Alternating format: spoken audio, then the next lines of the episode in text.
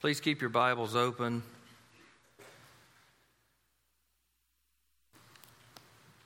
As we uh, get jump back into uh, Matthew, we've been working through this gospel uh, word by word, verse by verse, chapter by chapter, and closing in on the final two chapters chapter 27 on the death of Jesus, chapter 28 on the resurrection of Jesus. And uh, so these are really uh, powerful and insightful uh, narratives of how these events unfolded, events that would have eternal, eternal consequence. So let's pause for a moment, ask the Lord to help us as we look at Barabbas's unintentional portrayal of the gospel. Let's pray together. Lord, we do love you and praise you. It has already been really joyful and thrilling for us to be gathered today. We, we have been rejoicing already in the gospel. We've been able to lift our voices with gospel praise of who you are and for all that you've done, who Christ is to us. We've been able to lift our voices in prayer uh, pleading before you for your faithful graces and mercies on our lives, acknowledging that you are God and you are sovereign and we are your creation and we are needy and we are your people and you are our Father. We've been able to watch, Father, as these precious ladies went through the waters of baptism to proclaim to family and friends and church that Jesus is their Savior, that they have died to themselves and are living for Christ, and He is alive in them, and forevermore to be their Savior. And we've been able to hear the reading of the Word of God over our ears, falling over our lives, and to see part of the final moments there that led up to the crucifixion of our Savior. So, truly and indeed, we have already been blessed today. We know there's more to come. As we gather around your word, Lord, we are depending upon you to, be, to speak to your people. We are relying on the Holy Spirit to take the Word of God and apply it to our hearts, to open our minds and our hearts to be receptive, to teach us, to convict us, to instruct us. And maybe even for some of us who were, who are gathered this morning to save us. But for all of us, surely, to change us that we might be less like ourselves, less like this world, and more like Christ. And so, as we see really the gospel pictured through this character, Barabbas,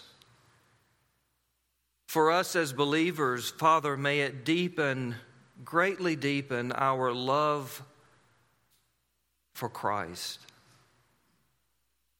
and our, uh, deepen our understanding and the, and the depth of what He has done for us, what it means that He has saved us.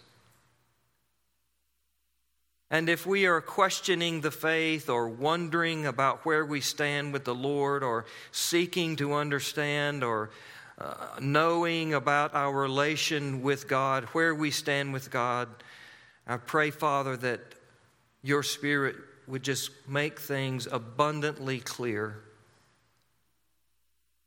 That we might, before we leave this gathering this morning, we might know that we know that we know exactly where we stand with the Lord. So, again, Father, when we raise these petitions, these are things that are completely out of our hands. We need you to move, you to work. And we give you thanks because you're always faithful to do so. We love you, Lord. Glorify yourself. In Christ's name we pray. Amen. Barabbas' unintentional portrayal of the gospel. So, as we look at the passage before us this morning, it explains to us how Jesus is sentenced to crucifixion under Roman authority, how that came about. We already knew by studying the gospel together, we already knew that the Jewish leaders, of course, they wanted Jesus dead. They wanted him destroyed. They wanted him silenced. But of course, being occupied by Rome, they did not have the authority to carry out an execution, to carry out a sentence of death. And so the question then would how would they maneuver the Roman authorities to agree or to take part in their devious plan?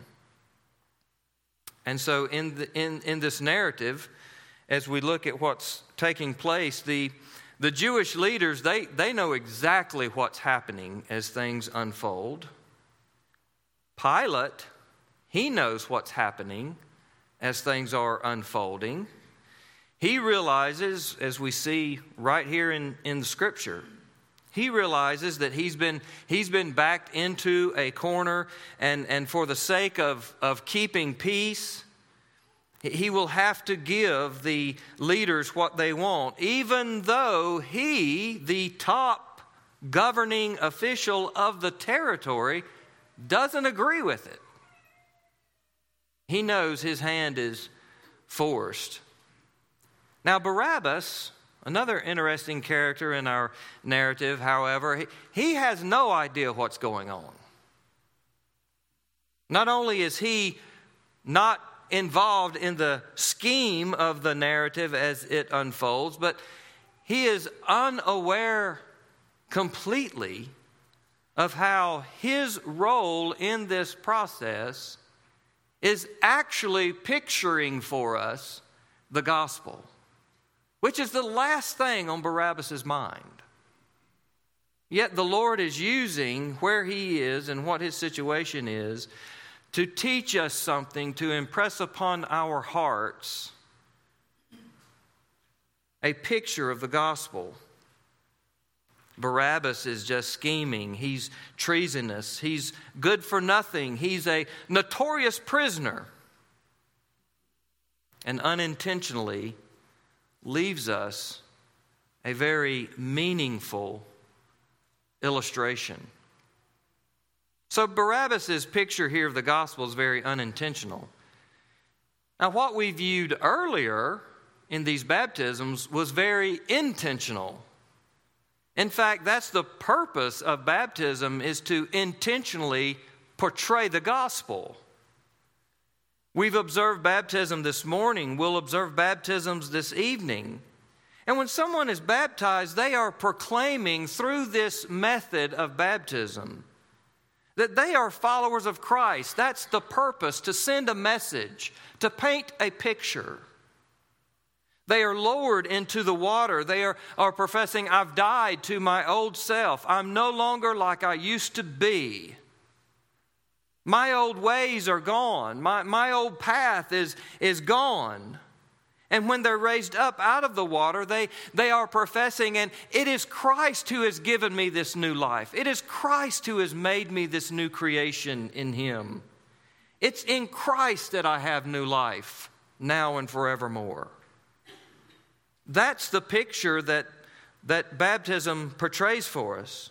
Now, what Barabbas' role in this passage, what it demonstrates, is how what took place on the cross allows us to find that forgiveness and salvation in Christ. Barabbas' unintentional picture of the gospel shows us how it is that we can be made new by Christ, that we are made new by Christ and become his followers and his disciples. So let's see uh, just a few observations from the passage that was read for us today. Number one, Barabbas was guilty, yet he was set free. Barabbas was guilty, but he was set free. In fact, Barabbas was actually in prison under the charge of inciting insurrection against Rome. He was part of the movements of the zealots. He wanted to undermine and undercut and eventually overthrow Roman rule. And that carried, if you were caught, if you were charged, if you were found guilty, trying to undermine Roman rule and authority, that carried the charge of treason and was automatically punishable by death, execution. You see, it was Barabbas who was set to die by crucifixion that day. There were three crosses that had been prepared. They, they were already ready for the criminals that were to hang upon them. So, presumably, those, those two robbers that were uh, crucified on either side of Christ, presumably they, they were somehow involved in this scheme and plot that probably Barabbas was the leader of. Then Jesus is brought forward with Barabbas. Imagine the scene. As we reflect back over the text that has been read for us today, uh, imagine the scene that day. Jesus is brought forward, and, and there's Jesus and Pilate and, and Barabbas. So you have one notorious prisoner who is actually guilty of treason. And you have the innocent Son of God who has been falsely accused of insurrection as well.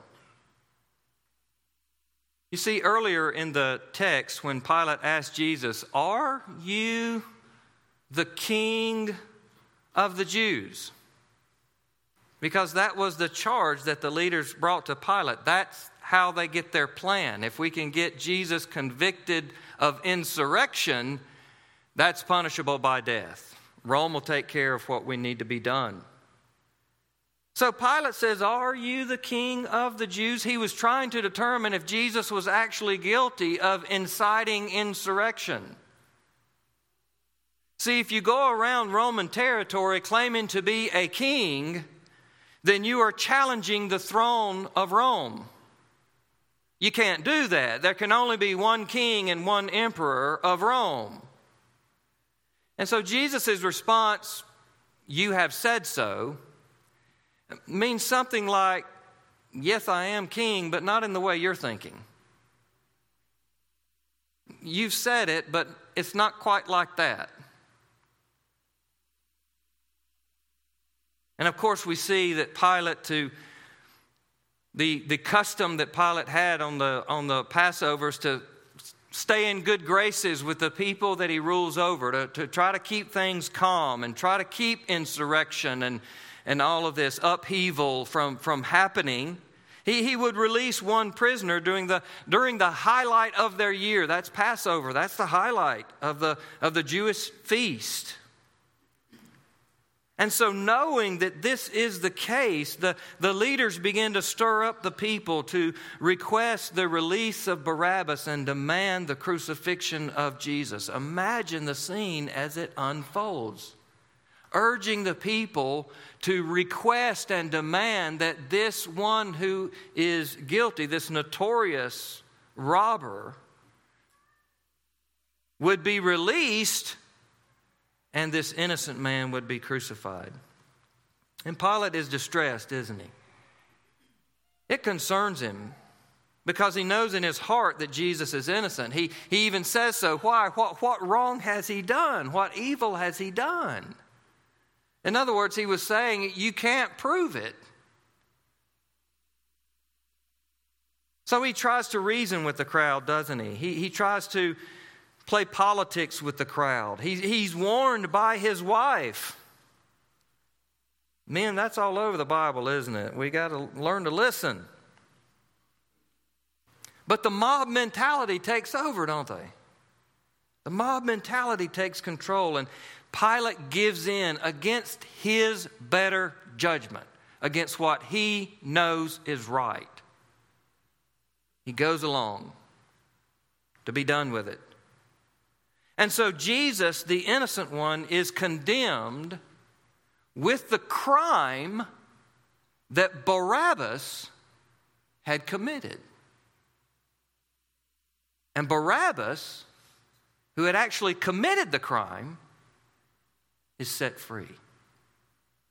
Jesus actually took Barabbas's place.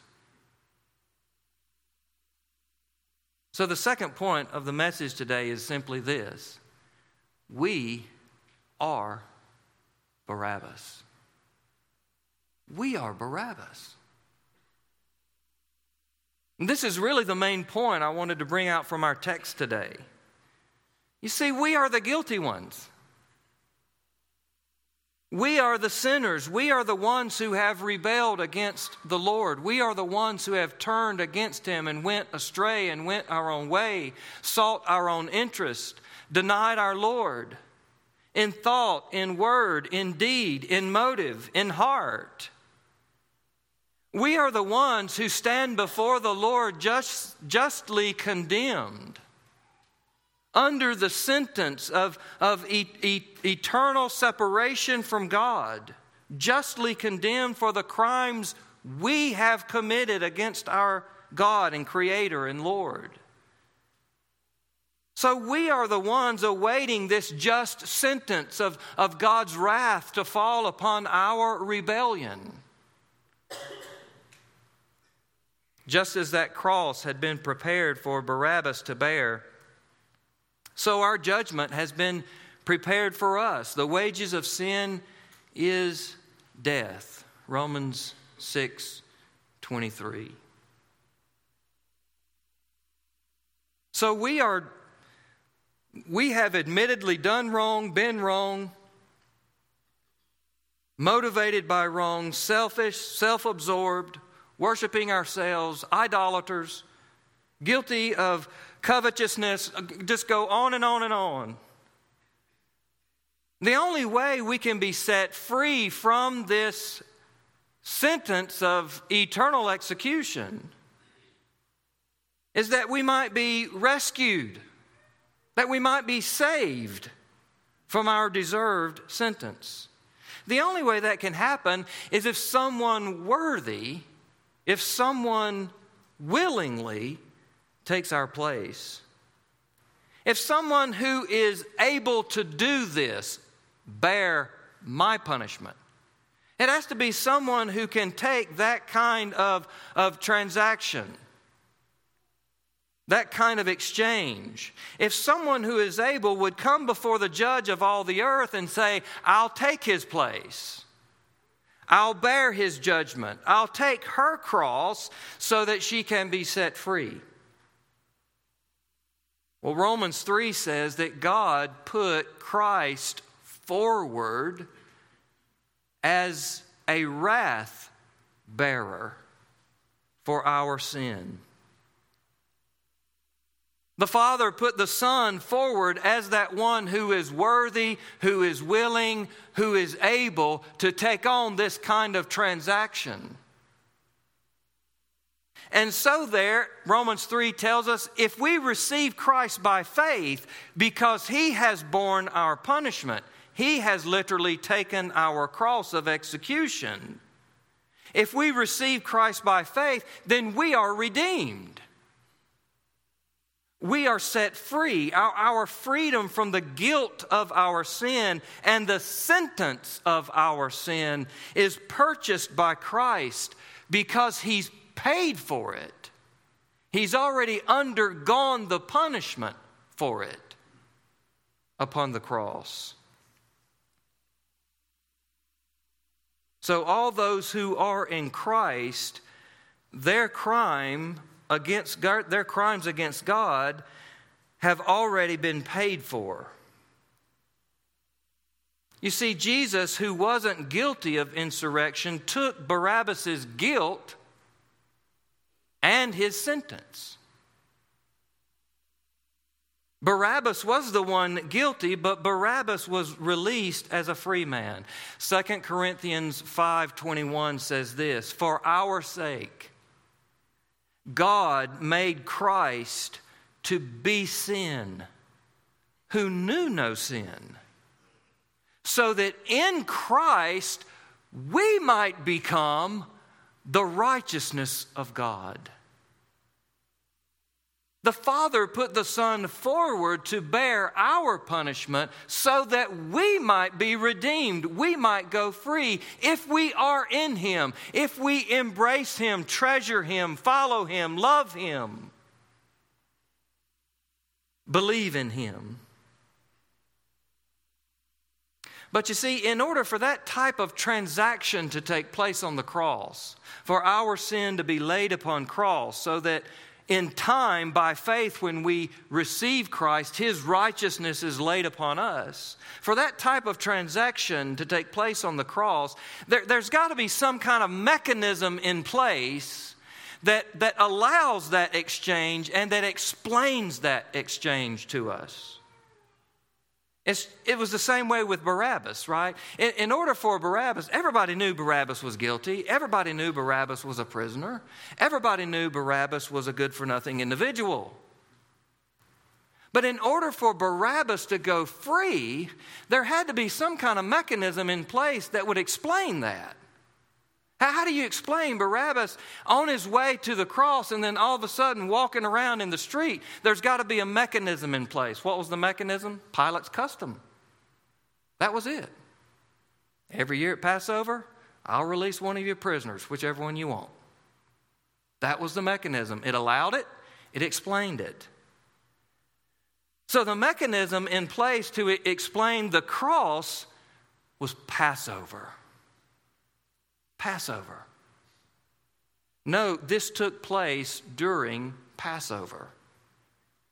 The Passover feast was an annual reminder of the Passover in Egypt where God delivered his people from slavery, illustrating God's deliverance of his people from sin.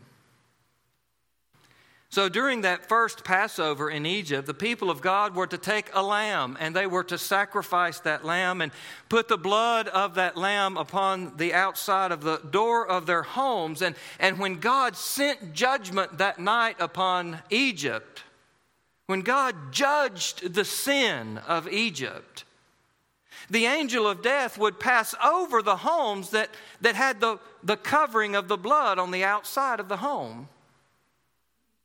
Because you see, there had already been a death in that home. There had already been an execution, a judgment in the form of a sacrifice. That was the mechanism God put in place that allows and explains the transaction on the cross. It's called a sacrificial substitute so that there can be a substitute that is sacrificed and bears the punishment rather than the person God delivers.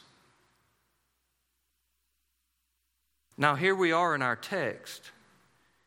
Jesus is known, has, has even been called in the Gospels, the Lamb of God. He is the perfect, sinless, blameless Lamb of God. And it is Passover. And He is the fulfillment of all of these illustrations of the sacrificial system. He is our final, perfect, sacrificial substitute. Romans 3, God put him forward. On the cross, then, Christ bears the punishment for our sin. That's what the Lord's table illustrates. So that if by faith we are in Christ, God's judgment doesn't fall upon us because it has fallen upon the sacrificial substitute. We are not slain because Christ has been. That's how we go free. That's how we are released from our just execution. That's how Christ saves us. The wrath of God is falling upon our sin, and Christ steps up before between us and God's wrath as a propitiation and absorbs it, and none of it falls upon us. It all falls upon Christ when we are in Him.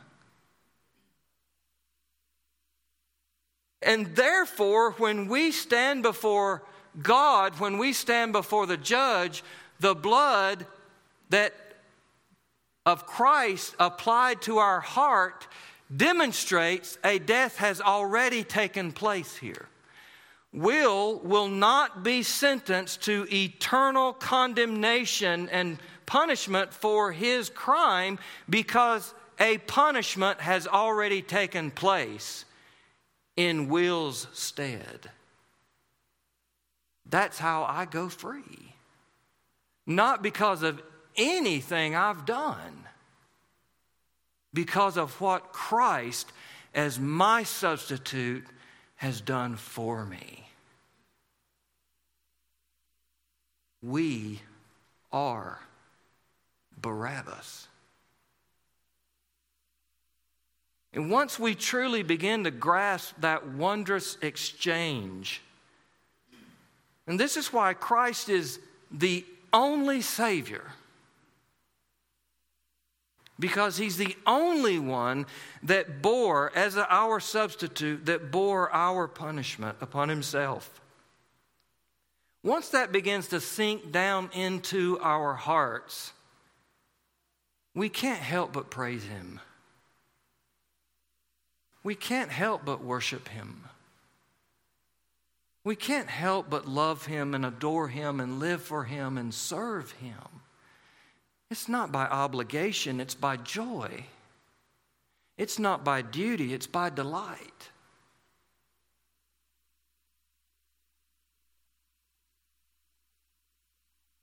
We are Barabbas. The truth is that we had condemned ourselves to eternal death, and Christ took our place and set us free. Well, let's make a few mention. Uh, let's let's mention Pilate. What what about Pilate? Because he's he's right in the middle of all of it, isn't he? Well, Pilate tried political maneuvering. He, he knew Jesus was innocent. He, he put the choice before the crowd twice. He, he tried to reason with them. He, he, then he finally tried to rid himself of the guilt he bore in issuing the sentence. He, he washed his hands symbolically, saying, This is not on me, this is on you.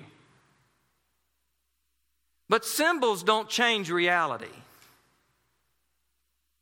It was on him. It was on them, but it was also on him. He is the one who had to issue the release of Barabbas. He was the one who had to issue Christ to be scourged, Christ to be crucified. It was on Pilate. Even though the crowd agreed to take the blame, wash his hands all he might. He could never wash away the guilt. And that's the same for us when we reject Christ. We know who Jesus is. We, we've, we've been exposed to the gospel. We've been exposed to the truth of Scripture. We've seen the changed lives and the testimonies around us. Others have spoken and witnessed to us and bore witness to our hearts. We, we know the truth. We know Jesus is the Savior. We know we're not right with God. But we try to work it out on our terms, don't we? We try to maneuver. We try to reason and rationalize. We try to go back and see if the good outweighs the bad, if we've gone, if we've gone through the right steps at church, if, we, if we've done the, the right kind of things. We, we reason it out, rationalize, justify our sins that we know we're guilty of. We know we stand condemned before God. But we reason it out, rationalize it out, wash our hands of it, make excuse, blame somebody else, put the guilt somewhere else. And eventually we walk away and we try somehow to wash away this guilt, wash away this conviction, wash away this stricken conscience. But just like Pilate, no matter what steps we take, we remain guilty when we reject Christ. Why? Because there's no other substitute. There's no other substitute. And the only way to be made right with God is not for me to make myself right. That's impossible. The only way for me to be made right with God is if Christ makes me right by giving me his righteousness and taking my sin.